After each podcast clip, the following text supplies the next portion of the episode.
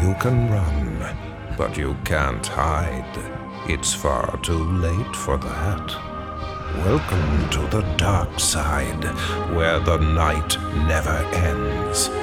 As Fangoria presents Dreadtime Stories with your host, Malcolm McDowell.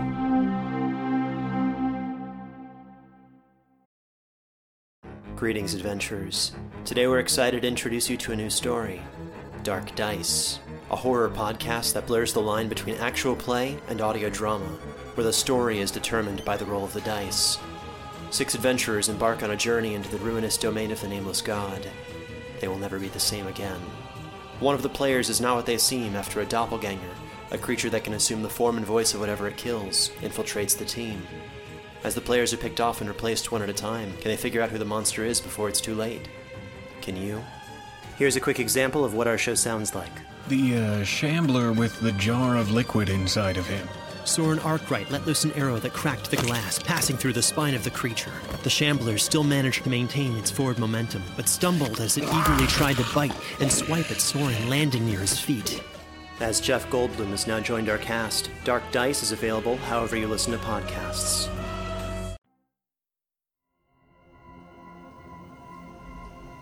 The house, just outside sleepy Middleton, Ohio, was a real bargain for the Blooms. The young couple were thrilled to have a house of their own, so early in their marriage. And this was a handsome home indeed, a turn-of-the-century arts and crafts affair. Two stories of character and understated grace. They knew that the place had a violent history, but that didn't bother them after all. It was such a steal. Oh, you aren't familiar with the history of the house? It's well known among aficionados of murder and the occult. In nineteen fifty-two, or was it fifty-one, local attorney Regal Bloodworth learned that his young wife had been unfaithful. In the middle of the night, ripped by a terrible storm, Regal arose and went downstairs and found a butcher knife in the kitchen. Up the back stairway he went, to the bedroom of his wife. They say she awoke just before the blade fell. Of course, many a husband has dispatched a cheating wife, so horrible though the eighteen bloody wounds had been, that wasn't enough to earn this home the designation of the House of Blood. You see, after Regal Bloodworth killed his wife, he crossed the hall and slashed the throats of their two sleeping children, a boy, Adam, four, and a girl, Eve, six. Then Regal Bloodworth returned to the rear stairwell, where he threw himself down to his own death. Other mysterious deaths have occurred in the so-called House of Blood over the years, which is why the place stayed on the market so long. A full five years since the last residents ran from the place, putting it on the market dirt cheap. Which brings us back to the Blooms, who've spent a harrowing week in the house only to return to the office of real estate agent Bill Harrison to express their dissatisfaction. Mister Harrison, it's a nightmare, only you can't wake up from it. Every night it's the same. Ghostly figures move throughout the house, hazy figures. Yeah, we've both seen them, but that's just the start of it. They're, they're screams, Mister Harrison. Call me Bill, Roger.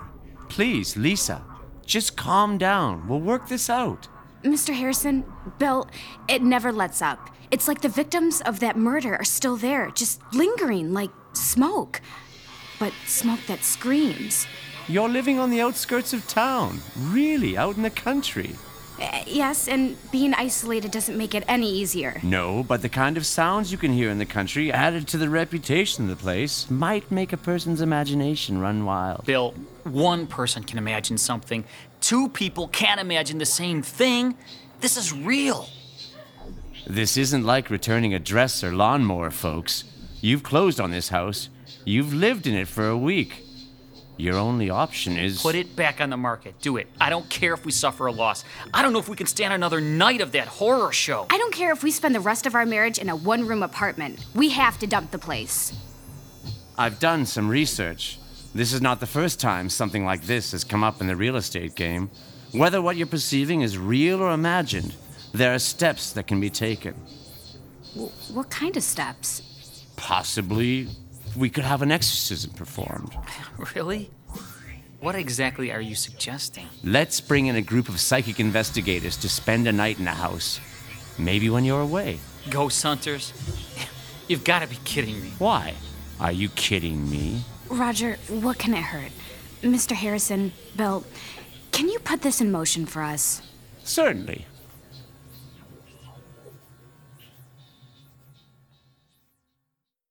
Fangoria's Dreadtime Stories will continue in a moment.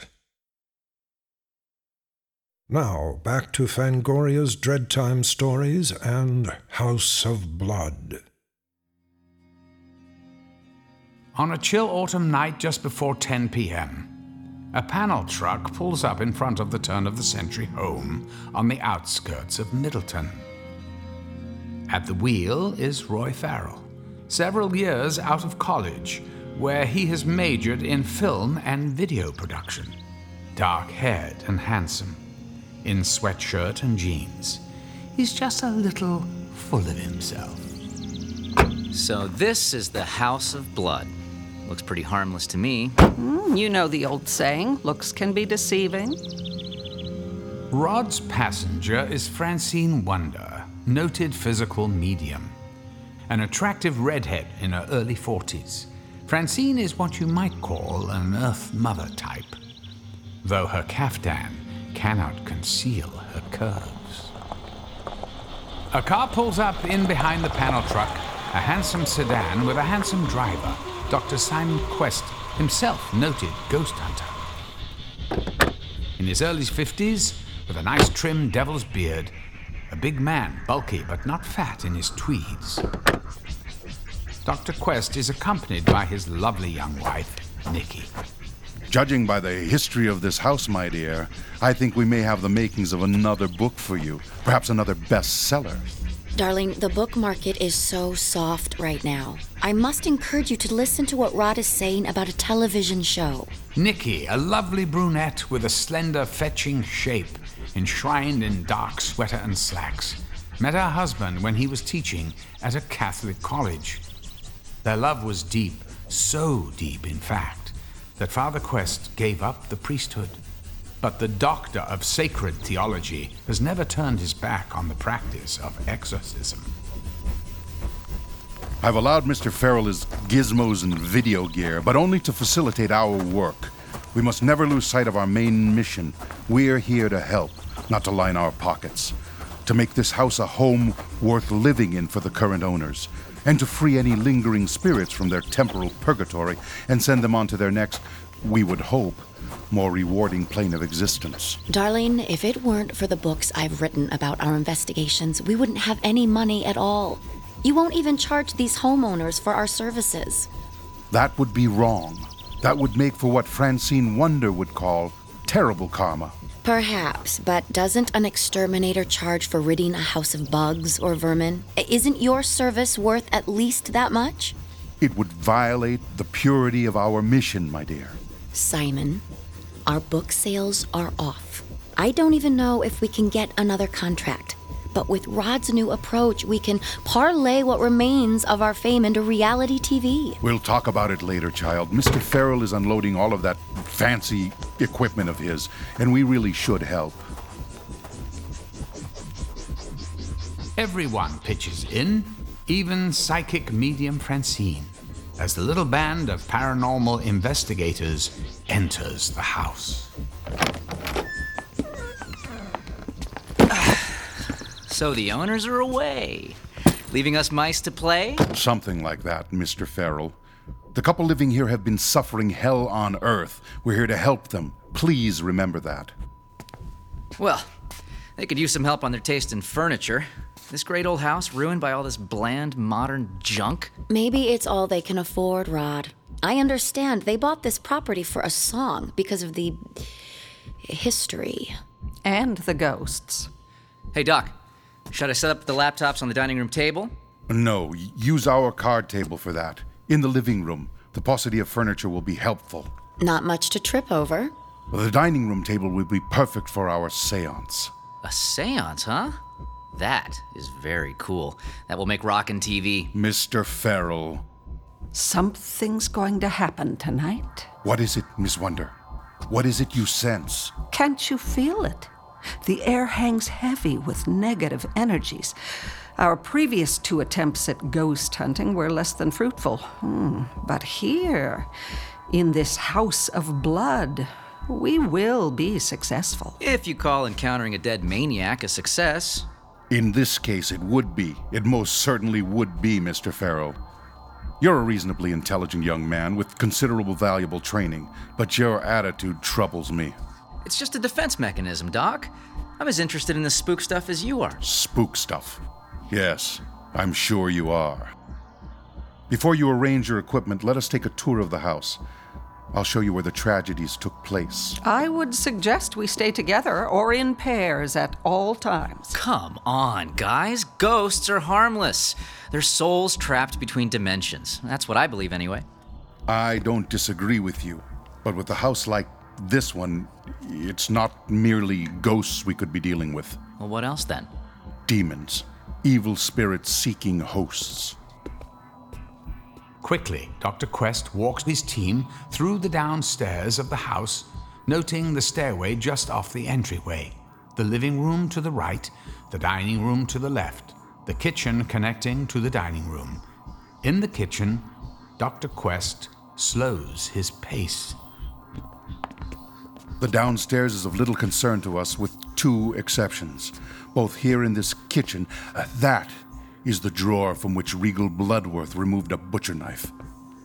And this is the rear stairway that he ascended to do murder, after which he threw himself down to his death. Shall we take these stairs for our tour of the second floor? I've got my mini H D cam, Doc. I'm gonna be shooting, okay? Please do. We want a record of our activities and those of anyone, anything else in this house.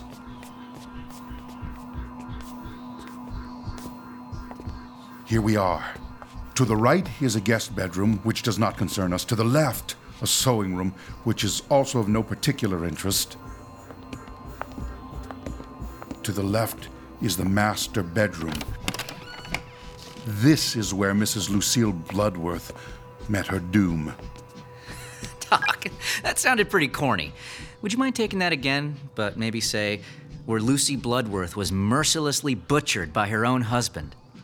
Mister Farrell, in life, there are no second takes. Okay. You're the one who's going to come off cheesy. And this bedroom here on the right is where Regal's children were killed in their beds. Let's step inside. The couple living here at the present time have no children, and as you can see, this is a sort of den, a, a television room. Nice flat screen. Try to imagine the two little beds there and there. Adam and Eve. Biblical names. He was a religious man, Reginald Bloodworth. I don't see how a religious man could kill his own children. Abraham was prepared to do so. What? Lincoln? They are here. What? I sense two presences. Oh, it must be the little ones. Here they were slain. Here they remain. Well, at least they have a T V. Not amusing, Mister Farrell.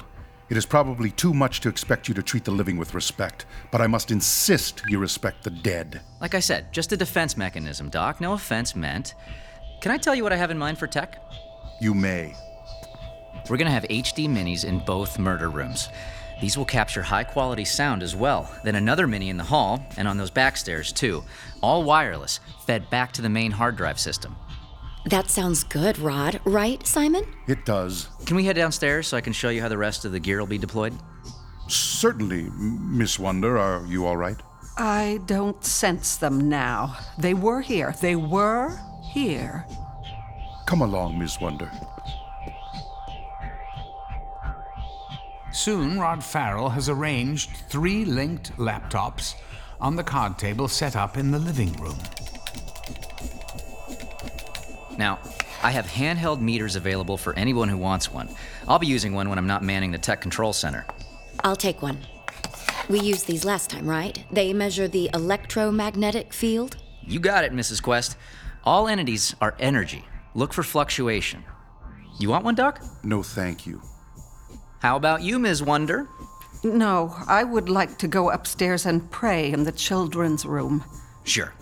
I've got another half hour of setup down here, and then fifteen minutes to half an hour upstairs, setting up the minicamps. Will we be ready by midnight? The old witching hour? Sure, Doc.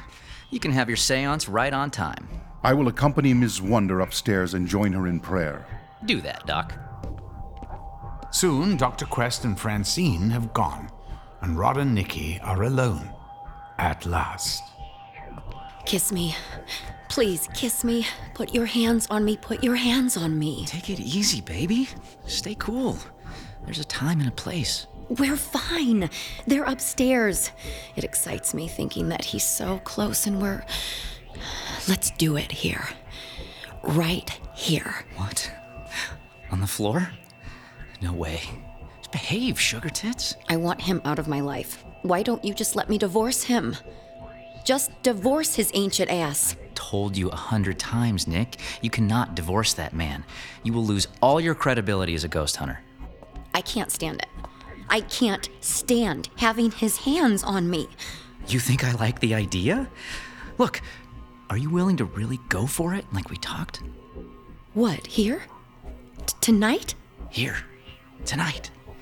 If Simon Quest were to die under mysterious circumstances during a ghost hunt, his grieving widow would inherit not just the money, which you mostly made for him, ghost in his books, but that big rep of his. You would be the surviving Quest, the beautiful ghost hunter who went bravely on after the tragic death of her beloved. Is there... do you have a plan? Less you know, the better. But I'll tell you this much. Your boy Rod will place those H D minicams right where he can get the best shots and where he knows just how to stay out of frame. I'm afraid, Rod. Kiss me. Kiss me. Okay, Nick. Just don't get carried away.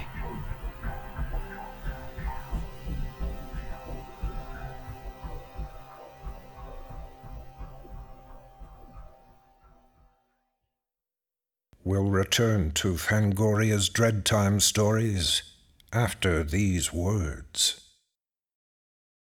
Hey there, this is Justin Bartha. I made a funny new podcast, King of the Egg Cream. It has the greatest cast in the history of podcasts with actors like Louis Black. I'm torn by my feelings for two women. Bobby Cannavale. You can eat it, or if someone hits you, you can put it on your cut. Melanie Linsky. I wonder what these marvelous things are that look just like boiled chicken feet. Jason Ritter. I can break things and pick locks and kill people. Michael Stuhlbarg. The whole point is to inspire people that they should make themselves better. Ari Grainer. No, don't whet its appetite. What are you, an idiot? Me, Justin Bartha. That's not just any egg cream, that's a Lemke's special. And all narrated by the hilarious Richard Kind. This is the story of Harry Dalowitz and how he rose from nothing to become New York's King of the Egg Cream. So if you like funny true stories, come listen to King of the Egg Cream, available wherever you get your podcasts.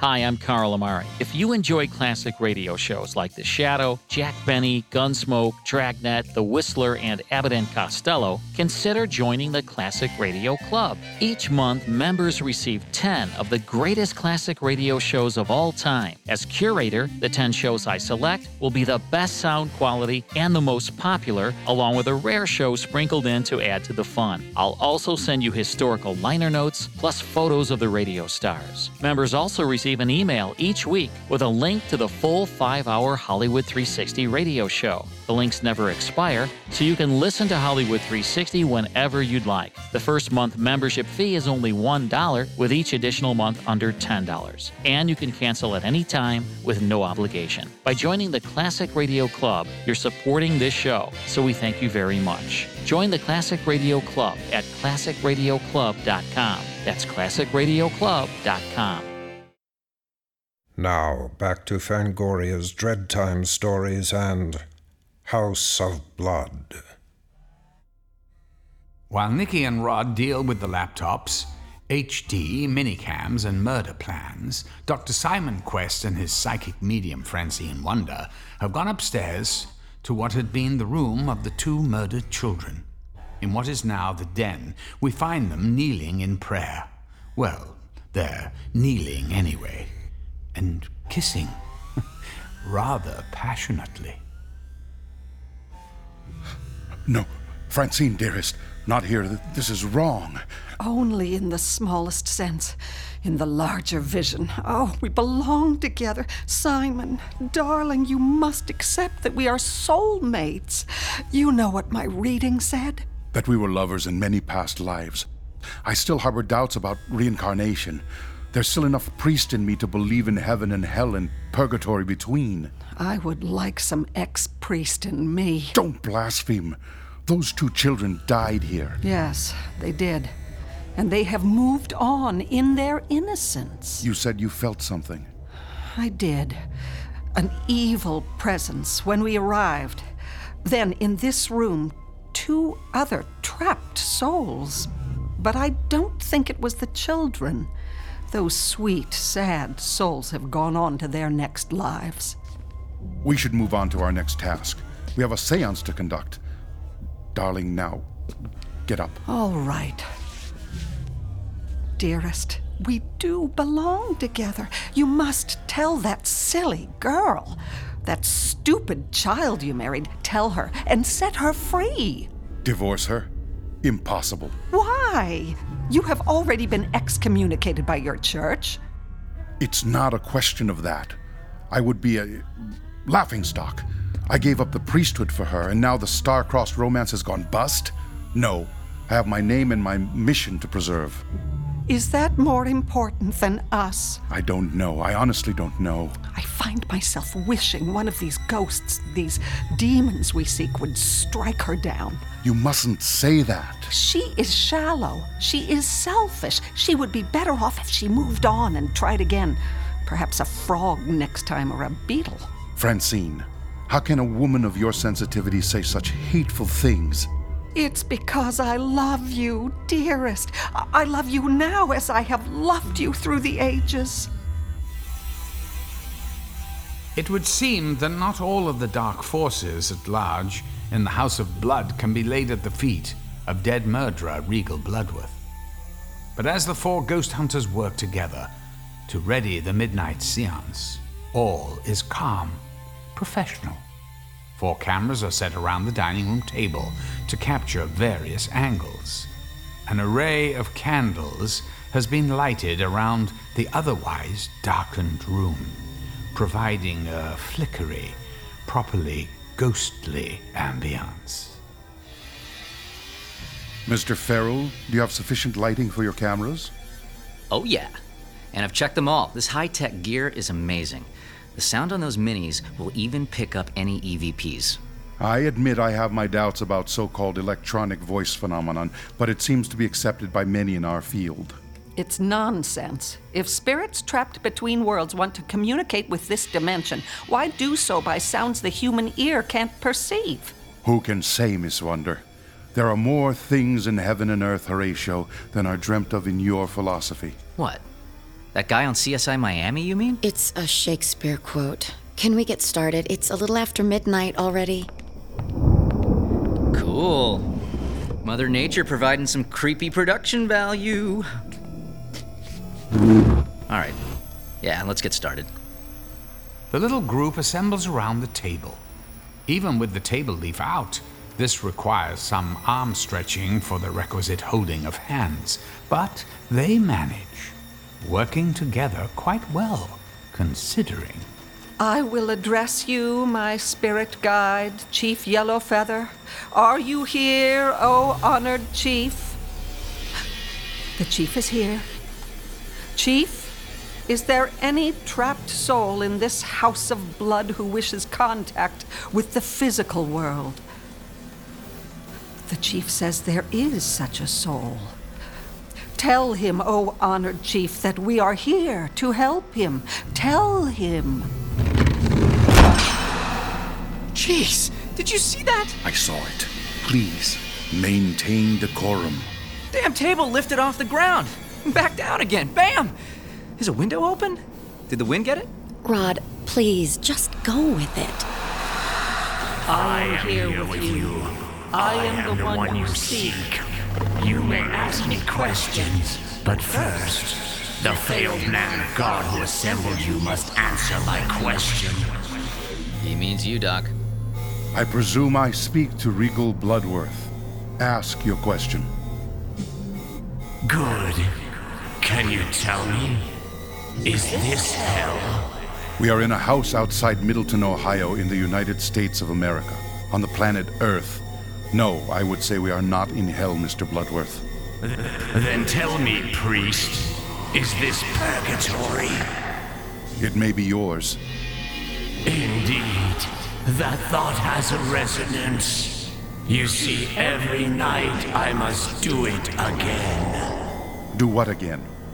Why, kill them, of course. Perhaps, if you could stop yourself, you would be released from this spiritual prison. Oh, but I don't want to stop myself, as you will see, because I will kill them again tonight. Damn. How is that happening? Is it something you rigged behind my back, Doc? I can shut the cameras down before you answer. What? Um, what happened? Did anything happen? Oh, was I s- successful? Did we reach the spirit trapped here? Quietly, patiently, Doctor Quest reports to the medium about the conversation they've just had, through her, with Regal Bloodworth. I remember none of that. But I can tell you this. Despite what my previous impressions may have been, there is but one ghost, one soul, one spirit trapped in this place. You big ham. Look, I don't mind us dressing things up some to make a decent T V pilot, but that crapola won't play. I am Regal Bloodworth. Really? Oh, come on. I don't have to put up with these insults. Indeed you don't, Miss Wonder. Mister Farrell. I would think that by now you would know that we maintain a high level of integrity in our inquiries. There is and will be zero fakery. What the hell is that? A shadowy figure, without substance yet distinct, like poor television reception, has entered the dining room, having come down the front stairs. The four at the table freeze and watch in stunned attention as a man in pajamas moves past them into the adjacent kitchen, where the light comes on. Doctor Quest motions for quiet, and for all to follow him into the brightly lit kitchen. He's gone. Did we really see that? Oh, yes. I thought I heard a drawer opening, but everything seems in place. Not everything. There on the counter. Hell. A butcher knife. And that door to the back stairs, was it open? Did anyone leave it open? Well, it's open now. Nobody touch that knife. I'll get a camera. We've got to shoot it. Do so, Mister Farrell. I should have set up a minicam in that kitchen, too. But I already used everyone we got. Give me a second. Give me a second. I need to check something. Gotta rewind here. Ghost dude shows up on camera. That's money! Doc, stand near that knife. Gesture to it. Man, I think we've really got something here. Caught a frickin' ghost! A real, live ghost. Frickin', perhaps, but not live. We need to go upstairs. That thing isn't dangerous, is it? I don't believe so, but I have never seen so vivid a manifestation. Have you, Simon? No, never. Shall we? Bloodworth said He must repeat his vile act every night. I suggest we start with the master bedroom. But as the four ghost hunters enter the bedroom, there is no sign of their ghost in pajamas. To Doctor Quest and his wife Nikki and cameraman Rod, there's no sign of anyone. But to Francine Wonder... Do you see them? No. Anyone? No. I see a made bed. So what? Mm, I see a couple. They are sleeping, restfully. They are hazy, but I can see them. I do not think the man is Regal Bloodworth. So old Regal caught his wife and her boyfriend in bed together. But I never heard about any boyfriend being here, or getting himself killed. No, these are... I am not sure who they are. They are friendly. You said only one spirit inhabited this house. I must have been wrong. I'm... I'm confused. Mine is an imperfect science. No kidding. Let us leave them in peace. What, so the ghost in P Js can hack them to death? If so, we can't stop it. But we can record it. Let's check the children's room. Okay.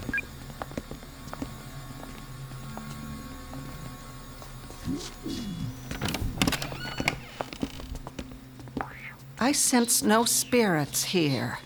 I see no manifestations. Not the children, not Regal Bloodworth. So what now? I suggest we position ourselves at key spots. I'll take the top of the back stairs. Mister Farrell, return to the murder bedroom with your handheld camera. Nikki, you take the children's room, and Francine, you roam, picking up whatever transmissions you can. Okay, Doc. All right. As you say, Simon. Nikki shuts herself in the den, the former children's bedroom, to wait. But for what? The ghost of a killer with a butcher knife? Oh! Oh, damn it, Rod! You scared me. What? You were expecting Regal Bloodworth? You're supposed to be in the murder bedroom. Never mind that. This is our chance.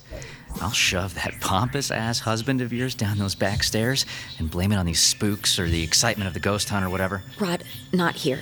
Not now. Not after we saw that... that... whatever it was in the kitchen. It's the perfect cover for us. My God, we got a dead guy who will take the rap for us, and we'll wind up with footage worth God knows how much. We caught a ghost on H D, Nikki, and your old man's about to hit the cutting room floor. But it's so risky. So dangerous. Look, I know just where the mini H Ds are positioned on those stairs and just how to trip the old boy and not get caught on camera. But what if the fall doesn't kill him? Easy peasy. I'll just break his neck after the ghost knocks the camera out of the way. Hey, how come the old boy is calling that new age witch Francine all of a sudden? And she's all Simon with him. Maybe you got some competition, Nick. My husband has about as much interest in sex as a castrato choirboy. But do look out for her. She's the wild card in this. If she sees you... If she sees me shove the doc, then Regal Bloodworth will just have to claim another victim.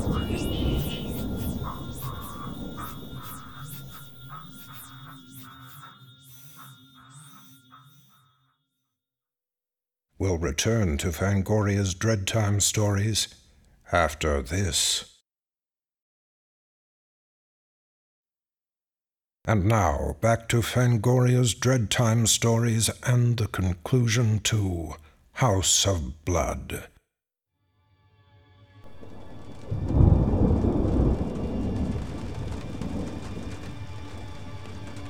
For perhaps half an hour, all is quiet.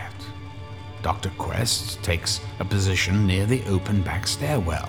His wife, Nikki, waits in what had been the murdered children's bedroom.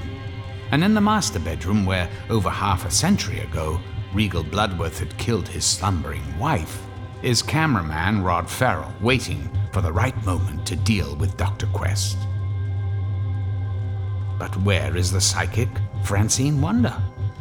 Ah, there she is, downstairs in the kitchen, taking that butcher knife off the counter, walking through the dining room in a zombie-like trance. butcher knife poised to stab. Slowly, so slowly, moving up the front stairway. So quietly does she move that Doctor Quest, at his rear stairway post, does not notice her reach the top and glide into the master bedroom. Francine, what the hell are you doing? I will not be a cuckold. Put the knife down. Wake up. For a moment, like a signal flickering in and out, a couple in the bed appears before Rod's astonished eyes. But the man and woman do not wake or react as Francine drives her butcher's blade again and again into the bed, as if the couple were only an apparition. Rod rushes into the hall. Doc! Doc! What is it, Farrell? Doc, your psychic's come unglued. She's got that butcher knife and she's wailing away, killing the damn mattress in the murder bedroom. Wait. She's coming out of the bedroom. She's going across the hall into the kids' room. Nikki! Nikki! Look out! Ah! No! No! No! Oh. Uh. Uh. Uh. Francine! What have you done? She's cut Nick's throat is what she's done! You bitch! Oh. You'll die. Put that down! Oh.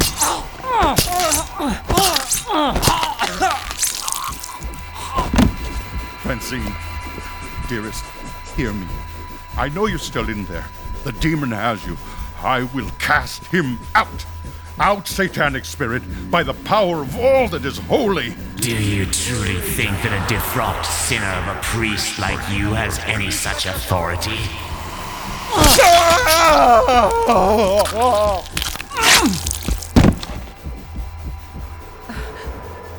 Simon? Uh, Simon? Oh, oh, dear God, what have I done? What have I done?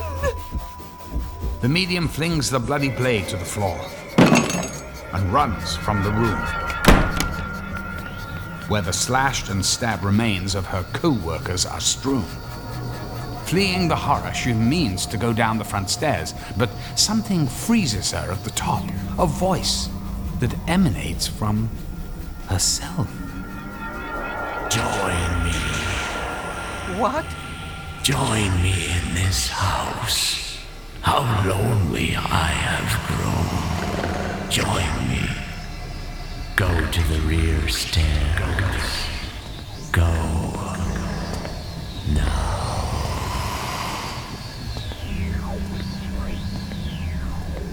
Francine stands at the top of the stairs. A man at the foot of those stairs, in blood-spattered pajamas, smiles serenely and crooks his finger. Join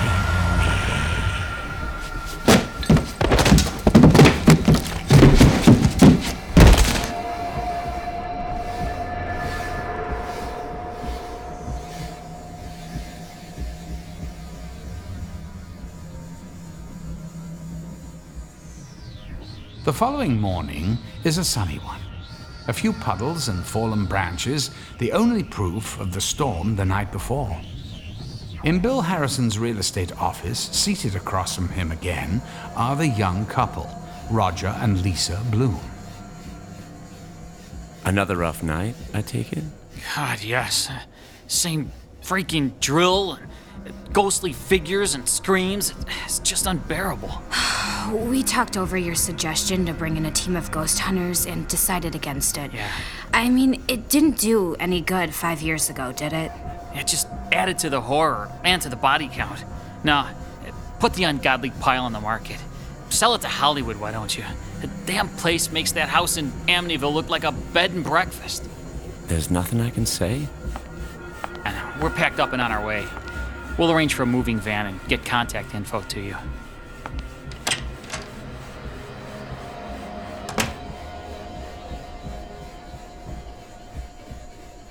That night, just before ten p.m., as it does every night, a panel truck pulls up in front of the turn-of-the-century home on the outskirts of Middleton, Ohio.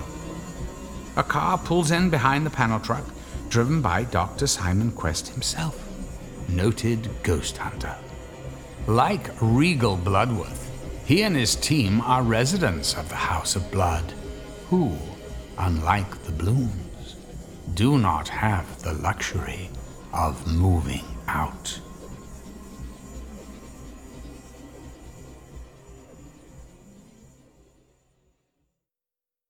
We'll return to Fangoria's Dreadtime Stories after these words. Contained herein are the heresies of Radolf Buntwine, erstwhile monk-turned-traveling medical investigator. Join me as I uncover the blasphemous truth of a plague-ridden world, that ours is not a loving God, and we are not its favored children. The Heresies of Radolf Buntwine, coming January second, wherever podcasts are available.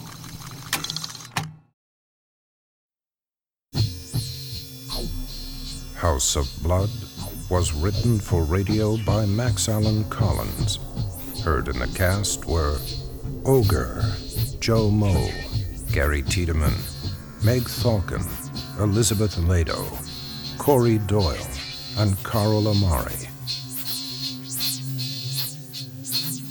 Fangoria's Dreadtime Stories, with host Malcolm McDowell, is a copyrighted radio feature produced and directed by Carl Amari, executive producer Thomas DeFeo, associate producer Chris Rowe. Sound design, custom Foley effects, recording, and editing are produced in the Cerny American Sound to Picture Theater by sound designers Craig Lee, Bob Benson, and Tim Cerny. Original music composed and conducted by Chris Alexander. Join us next time on The Dark Side, where the night never ends, for another fascinating story presented by Fangoria Magazine. Jim McCann speaking.